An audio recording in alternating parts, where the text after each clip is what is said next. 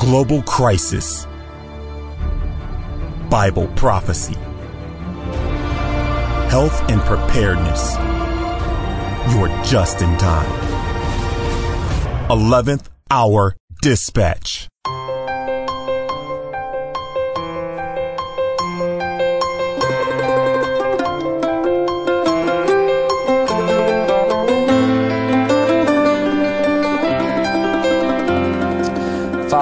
We thank you again so much for this time to be together, to think about your will for us. Lord, we know that the devil is prowling around as a lion seeking whom he may devour. And he has many human agents at his disposal. And much of this is taking place in the media. We ask for discernment that we might know which areas are safe for us spiritually, which areas in this world we can seek you and escape from the traps of the devil.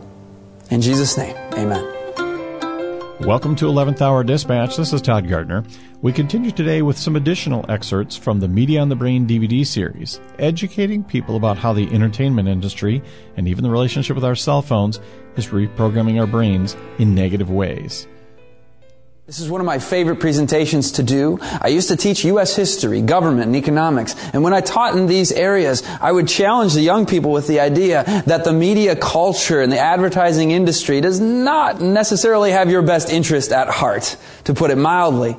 I enjoyed talking about and teaching and learning about how power works, how elites throughout history have managed societies. And you'll see some of that in this seminar today. You'll find that a lot of the things in this session Actually, you don't even necessarily need to have a particular religious conviction about. As a free thinking, autonomous human being, you might object very much to some of the things that you're going to hear about how manipulation takes place in a society. Edward Bernays, he is the founder of modern advertising. So if you want to blame somebody for why we have advertising today and in public relations and this whole media culture of manipulating the minds of the masses, Edward Bernays is the one that started it all in America.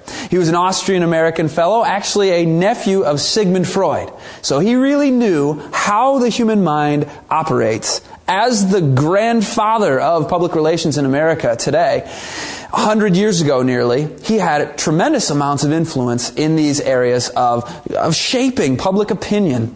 For example, he worked in propaganda for the United States government in World War I and actually wrote what became the, the textbook for Nazi propaganda in World War II. During his time in America, he was hired by the cigarette companies in one case. This is just an anecdotal story to give you the kind of influence this man had. The cigarette companies said, we want women to smoke in America because we could sell a lot more cigarettes if women would start smoking too, in addition to men. So they hired Edward Bernays. Mr. Bernays, we know that you are a master of the public mind. Please come to us and, and, and show us how we can get women to smoke. He put his genius mind to it and he said, I've got it. What he did was he hired the suffragettes. These were the women that marched for the women's right to vote. Very uh, well admired group of, of people standing for liberty and good things, women's right to vote. Not everybody liked them, but a lot of women in America looked up to them. Edward Bernays said, I'm going to take these women, hire them to put one of your cigarettes in the cuff of their blouse. So he takes the cigarette, gives it to the women, and they say, okay, what do we do with these? Well, when you get to the climax of your parade, this is what I want you to do. He told them what to do.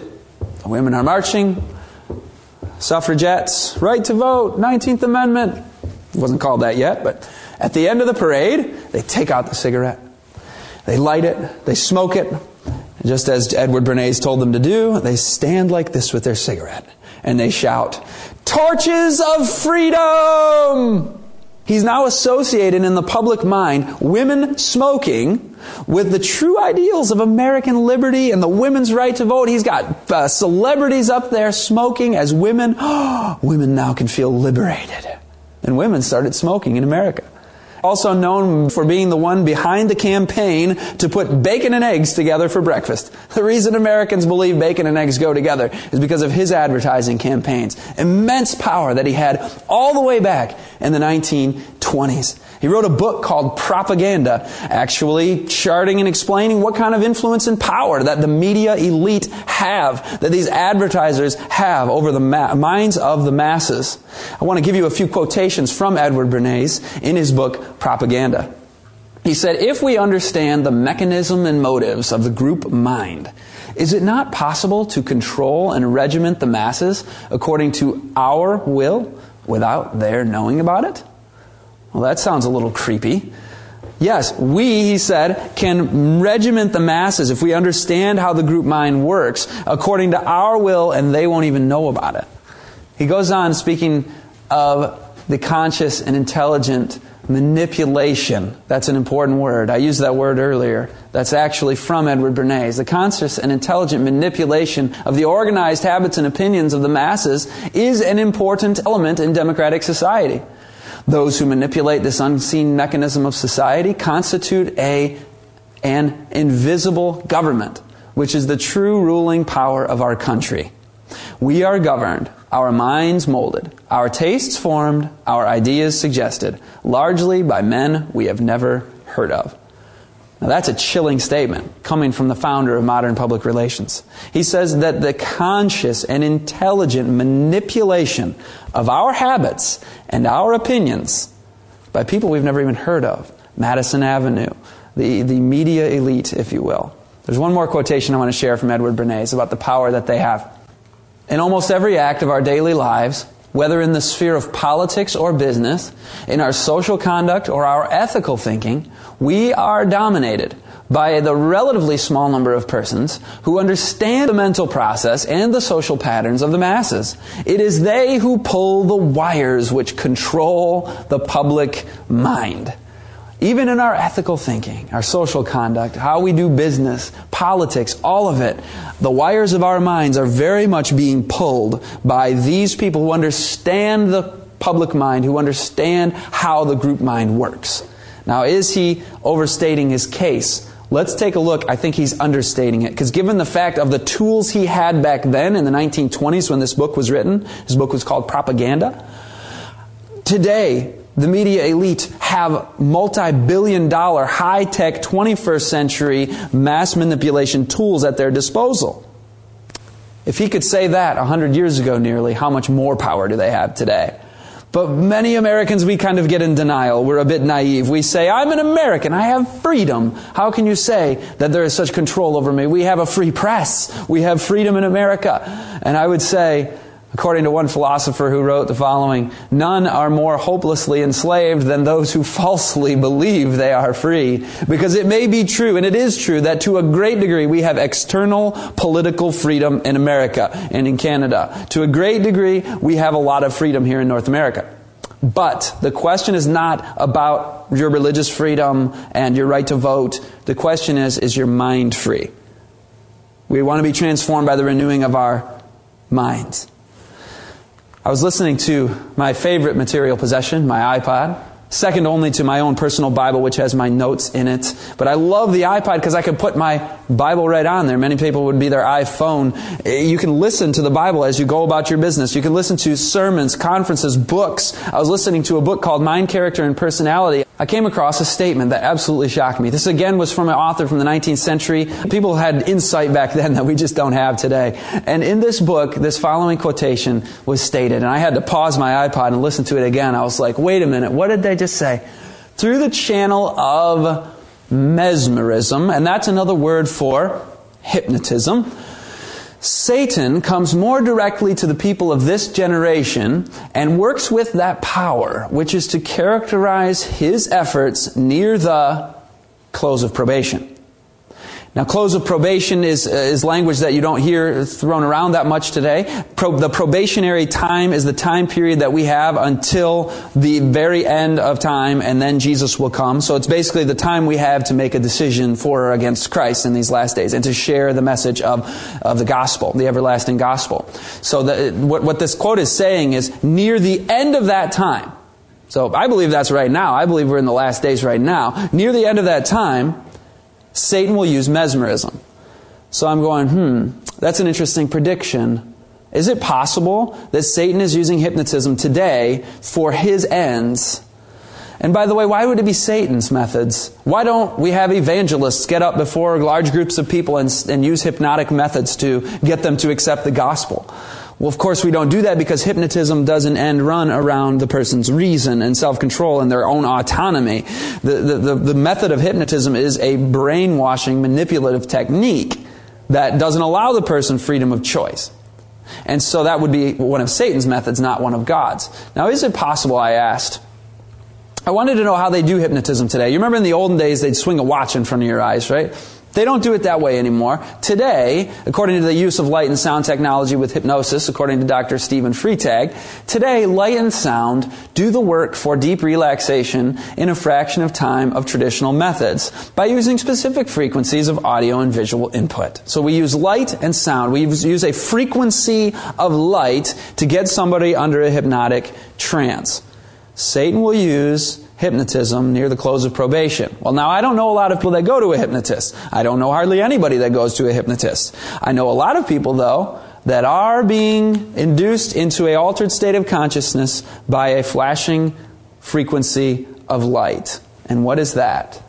If you drive down the road on a dark evening in the winter and you see this blue glow in the living room of the homes of America, this flashing screen, what is that? That is the television. Let's take a look at the brain and see if we can make sense of this and confirm whether this is true or not. I want to talk about different brainwave patterns that you can be in, states of consciousness, if you will. If you're in beta, what's called beta waves, that means that your brain waves are in high frequency. It means that they are, your brain is on. You're, you're, really thinking. You've got your critical thinking going. You've got your moral filter up. You're exercising self-control. Those are called beta waves. Now you can also slip down into a more relaxed state of mind, and that's called an alpha wave pattern, where you, if you're entering into, say, New Age meditation, you're going hum like this, you know, you're getting into this very relaxed mindset that is a highly suggestible, dreamy, hypnotic state of mind, according to the science. Now, if you read in the Journal of Cognitive Liberty the following, you'll see how television can actually get you down into these alpha waves out of your beta waves. Psychophysiologist Thomas Mulholland found that after just 30 seconds of watching television, the brain begins to produce alpha waves, which indicates torpid, almost comatose rates of activity. Alpha brain waves are associated with unfocused, overly receptive, there's an important word, states of consciousness. A high frequency alpha wave does not normally occur when the eyes are open. In fact, Mulholland's research implies that watching television is neurologically analogous to staring at a blank wall. I should note that the goal of hypnotists is to induce a slow brainwave state. Alpha waves are present during the light hypnotic state used by hypnotherapists for suggestion therapy. So you just heard it. When you're watching television, within 30 seconds, you go from beta down into alpha and you're undergoing suggestion therapy. You're in a highly receptive state of consciousness. And the reason it does this, by the way, have you ever watched somebody watch TV? Now that's entertaining right there. Walk into a room where somebody's watching TV, especially a dark room, you'll notice it. And let's say the TV's here, the wall is here, and their couch is here. So they're vegged out on watching the TV. First thing you'll notice is on the wall behind them what's happening. There's a flash. About every three seconds. There's a flash. And what is that flash from? Well, if you come and look at the television, you'll notice that, say, they're watching a TV show and a guy, you know, gets out of the car. You know, the camera shows the door close. Then the camera shows the guy's face. Then the camera shows the guy walking this way toward the door. Then the camera, a different angle shows the hand going like this. And literally every three seconds on average in theatrical style television, there is a frame of reference change. So it's highly, rapidly paced, like, like uh, Dr. Christakis talked about. So then, you know, he knocks on the door, then the camera shows the dog, then the one guy's talking, then the other guy's talking, then the one guy's talking, and they keep the dialogue very quick. This is not the same in documentaries. In a documentary, you, the, the, guy, you know, has a thought that takes him 20 seconds to express. Or, uh, say you're watching a sermon, or the Media on the Brain DVDs. There's not a rapid frame of reference change every three seconds constantly doing that. Plus, with a documentary or a seminar or a sermon like this, the frontal lobe is being activated, the beta wave waves are being uh, turned on because the information is frontal lobe in nature rather than being limbic in nature and, and inducing emotional reactions. So all of that from last session coming back into, into this session, it affects everybody, some people more, especially the advertisements. We're going to talk about that more in a minute. To financially support this broadcast, visit 11thhourdispatch.com or write to us at 11333 Bacchus Road, Lakeview, Michigan 48850. The average child beholds 200,000 acts of violence and 79,500 scenes of a sexual nature on television before they reach adulthood. And that doesn't even count video games. But it's not like I'm going to go out and do what I see acted out on the screen, so we say. Well, that old excuse doesn't hold up to the latest science.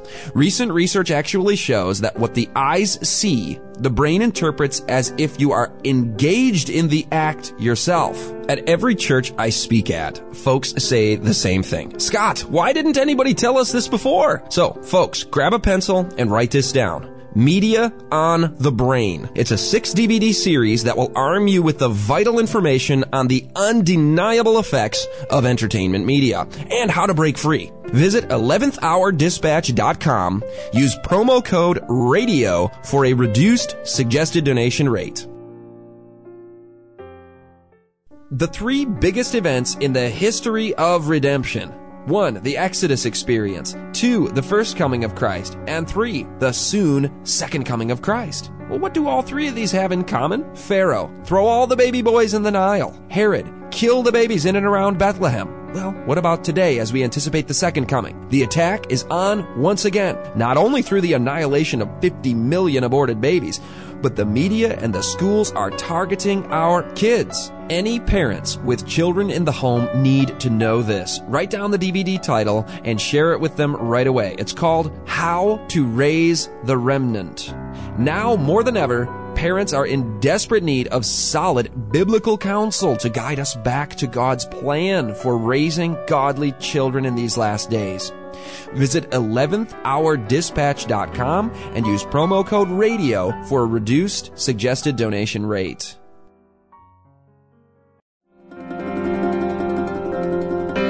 Wonderful, merciful Savior, precious Redeemer and friend, who would have thought that a lamb rescue the souls of men? Oh, you rescue the souls of men.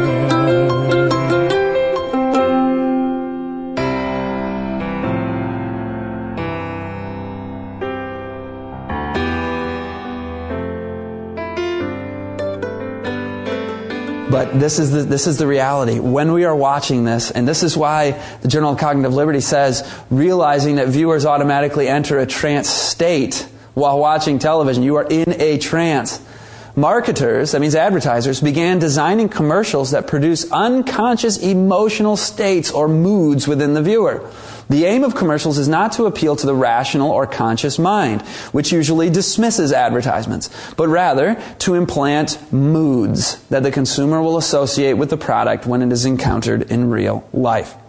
Now it gets even more serious because it's not, not just observed in the science that this is what's happening to the brain, but if you actually look at the big advertisers like Ernest Dichter, he's the one that, that created the concept of a focus group. And he actually ran an institute called the Institute for Motivational Research. Advertisers want to know what is it that motivates us? Is it the sex drive? Is it fear? Is it insecurity? What is it? And we, we can tap into that and we can get them to buy the product. Well, in 1946, he founded the Institute for Motivational motivational research, and a document was leaked out of this in a couple years after that that sort of described what they were doing in this institute. This was a top secret document that was leaked out, and it says the course, the training course that they're giving students, is an adventure into the mental frontiers that will challenge even the most stalwart individual. You will learn how to slow thought waves and enter the alpha and others. But you get the point here. The point here is we are going to deliberately teach you how to alter states of consciousness. Why would advertisers be interested in that? Well, because they know that they can more get you to do what they want you to do if your beta waves aren't on, your critical thinking moral filter isn't up. If they can get you down and in that trance state, they can get stuff in there that will make you do things you wouldn't have otherwise done. I appreciate their honesty here. They say techniques that they, we're going to give you techniques that will put your newly required, newly acquired secret knowledge to work for you. Initiation into the psychological concepts and manipulative stratagems of the art course often comes as a shock to those naive individuals. 36% of all previous candidates dropped out in disgust within the first three days. These are squeamish types of people that aren't suited for the psychological demands of this fast-paced, secretive business. They're very honest and open when speaking to their own. Now, if, you're familiar with, with, the big controversy of the post World War II era in the movies, it was subliminal messages. We didn't know they were doing this about the alpha waves until much later, but people were caught slipping subliminal messages into the movies to make you go buy popcorn and whatnot. And people have questioned whether that actually worked or not. The latest studies have shown absolutely that subliminal messaging has a powerful effect. There's a, there's a good documentary on this called The Home Hypnotist, put out by a great group of people called Little Light Studios. You can actually get that at um, beltoftruthministries.com. And they've shown definitively uh, the, the, the, the, studies have shown that these things, these subliminal messages do have an effect. The sexual subliminal stuff, by the way, don't study it because you'll see stuff you didn't want to see. Just a quick note on that. Don't Google subliminal messages and start getting interested in studying that. It's, it's, it's highly inappropriate. But this is what they do. And in fact, 95% of visuals even hidden visuals are picked up by the subconscious mind. So subliminal messages do actually have an effect. Now my contribution to the discussion is a leaked document that I found online. This was actually mailed to Dr. Eldon Taylor many years ago and it was published in his book Mind Programming. I don't endorse all of this stuff in there, but this has been out and available, but I want to share it with you so that you can see what these insiders have, the, way that they've talked about their advertising. This is a leaked training document document, or, or rather a sales pitch document on how they do subliminal messaging. So it's an actual cigarette company explaining how they do subliminal messaging. It's an advertising group doing it for a cigarette company. They write the following. The ad itself seems innocent enough to conscious interpretations. A couple of young lovers enjoying a quiet lakeside sunset and a cigarette. Hardly enough emotional pull for one to risk the dangers of cancer. So these advertisers are showing an ad that they've done with the cigarette company and they're saying, you know what? To the conscious interpretation, this is really not going to get people to buy cigarettes and risk cancer. How can we get them to risk cancer? How can we get into the subconscious mind to get them to buy the cigarettes? They say they use a subliminal selling strategy for Kent cigarettes that has been based on a variation of our top secret hell sell theory. They say it's an emotional hook that we've cast over and over again in varying forms for a variety of clients. Religious beliefs and feelings about death stir deeper emotions than the frequently used sexual strategies. So they're going to use the hell sell theory. What is the hell sell theory? Well, they go on and say, in today's violence saturated world, goodness and protection or self-preservation are subconsciously sought incessantly. What we do, so what we the advertisers do is we promise salvation and protection through product consumption from the very anxieties we instigate. So they're going to instigate some anxieties in you subconsciously. We struck emotional gold. Variations of the good versus bad strategy sell a variety of products for us as well as our competitors. So how do they do it? Now, by the way, if I saw somebody on the internet pointing these things out saying, see, it's a subliminal message, I'd, I'd be highly skeptical. I wouldn't pass this along to you. But this is the actual people who produce the ad telling you, here's how we hid subliminal messages in our ad. It says, notice their joined hands. And note that their hands form the silhouette of a devil's face, very similar in shape to the man's facial silhouette. Next to the man's head is the silhouette of the joined hands. They look very similar. The point of the man's hair looks a lot like the top thumb. The nose looks a lot like the, the longer finger coming down. The long chin looks a lot like the other finger coming around at the bottom of the hand holding image. So what we have here is what they call a devil's face. Now, I wouldn't have looked at that and said, you know, I think that's a devil's face and shared it with audiences. But they're saying we're hiding a devil's face here in our image. They go on and explain how they do subliminal messaging. We have spiders here, imply usage of hidden webs and snares, being snared by Satan, being caught up in a web of death and despair, and so on and so forth. They also show that they're using wearing red tops and the color red is associated with the devil and hell in people's minds. And so that's also a fear thing. They explain how they use green in the in the imagery green being associated with witches and halloween and other scary things. Speaking of scary things there's little demon faces hidden in the imagery. In the man's cheekbone there's a uh, little little skull looking face and another scary looking demon face from his arm now, why are they doing this? They go on and explain. It says, by now, it should be obvious that the viewer is in a bad situation. We've activated subconscious, instinctual, self-preservation channels to the max, all within a matter of seconds, the turning of a page. Most people would do just about anything to avoid such a hellish situation. This is where Kent Cigarettes comes in. The ad stresses the word good. The word is aligned above itself three times. This visual emphasis on good makes it stand out and be associated with the Kent cigarettes.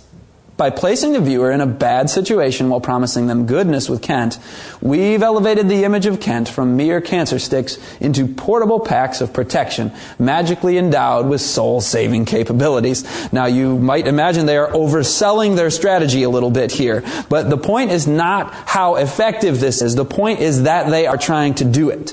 So you might doubt whether this is actually having as big of effect as they claim. That's not what I'm talking about. I want you to know how advertisers, how these big moneyed media elite think about us and how they try and attempt and use methods to manipulate. They go on. The true beauty of this is that the consumer actually pays to be brainwashed while we corporate fat cats laugh all the way to the bank. Now, what is the aim of advertisers? If an advertiser is trying to get you to buy something, what are they actually doing? The first thing they're doing, actually, is they want us to feel inadequate, insecure, incomplete in some way. So the first thing they're selling us is actually discontentment. They show an image of somebody who's more beautiful, somebody who's got more stuff, a guy who all the ladies like or whatever, somebody more attractive, and, and, and all of a sudden I don't feel so good about myself. I don't have that product and I'm not as happy as that guy on the screen. So we get these feelings within us of discontentment. And then they want to make you buy the product so to fulfill the need that you have, the perceived need that you have. According to one advertiser in the book Youth Culture 101, we read, We've taken a page from Satan's book, says an advertising executive. We've taken a page from Satan's book. Find a point of weakness and lust in every man, woman, and child, and target that weakness to make them want to buy the product. Wow. Very clearly, the more media we are consuming, the more we are being advertised to, the more of this is that is happening. Continuing on, the average 10 year old is watching 50 hours of food and beverage commercials in a year. $10 billion a year is spent by the food industry. That's a dollar, a million dollars an hour, every hour, all day, all night, all year. A million dollars an hour being spent advertising the food industry. And of course, how many of those advertisements are for healthy, whole food sources of nutrients. The Kaiser Family Foundation did a study and found that 0% of the commercials are for fruits and vegetables. Uh, so, of course, the kids are being advertised to with every manner of unhealthy food that's going to be taking its toll upon them. Richard Winter, in the excellent book Still Bored in a Culture of Entertainment, says the following. What does the advertising industry do to you? Its endless commercials breed in you discontent with your house, your car, your body, your clothes. In old fashioned biblical language, it inspires you to covet. It promises you satisfaction, peace, meaning, and happiness, but only if you get your needs met now.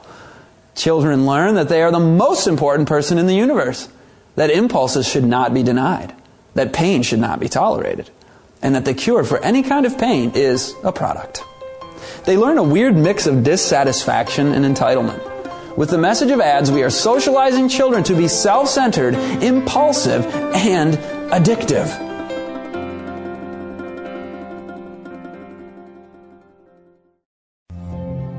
To obtain your very own DVD set of Media on the Brain, visit beltoftruthministries.org or call them at 616 238 5058.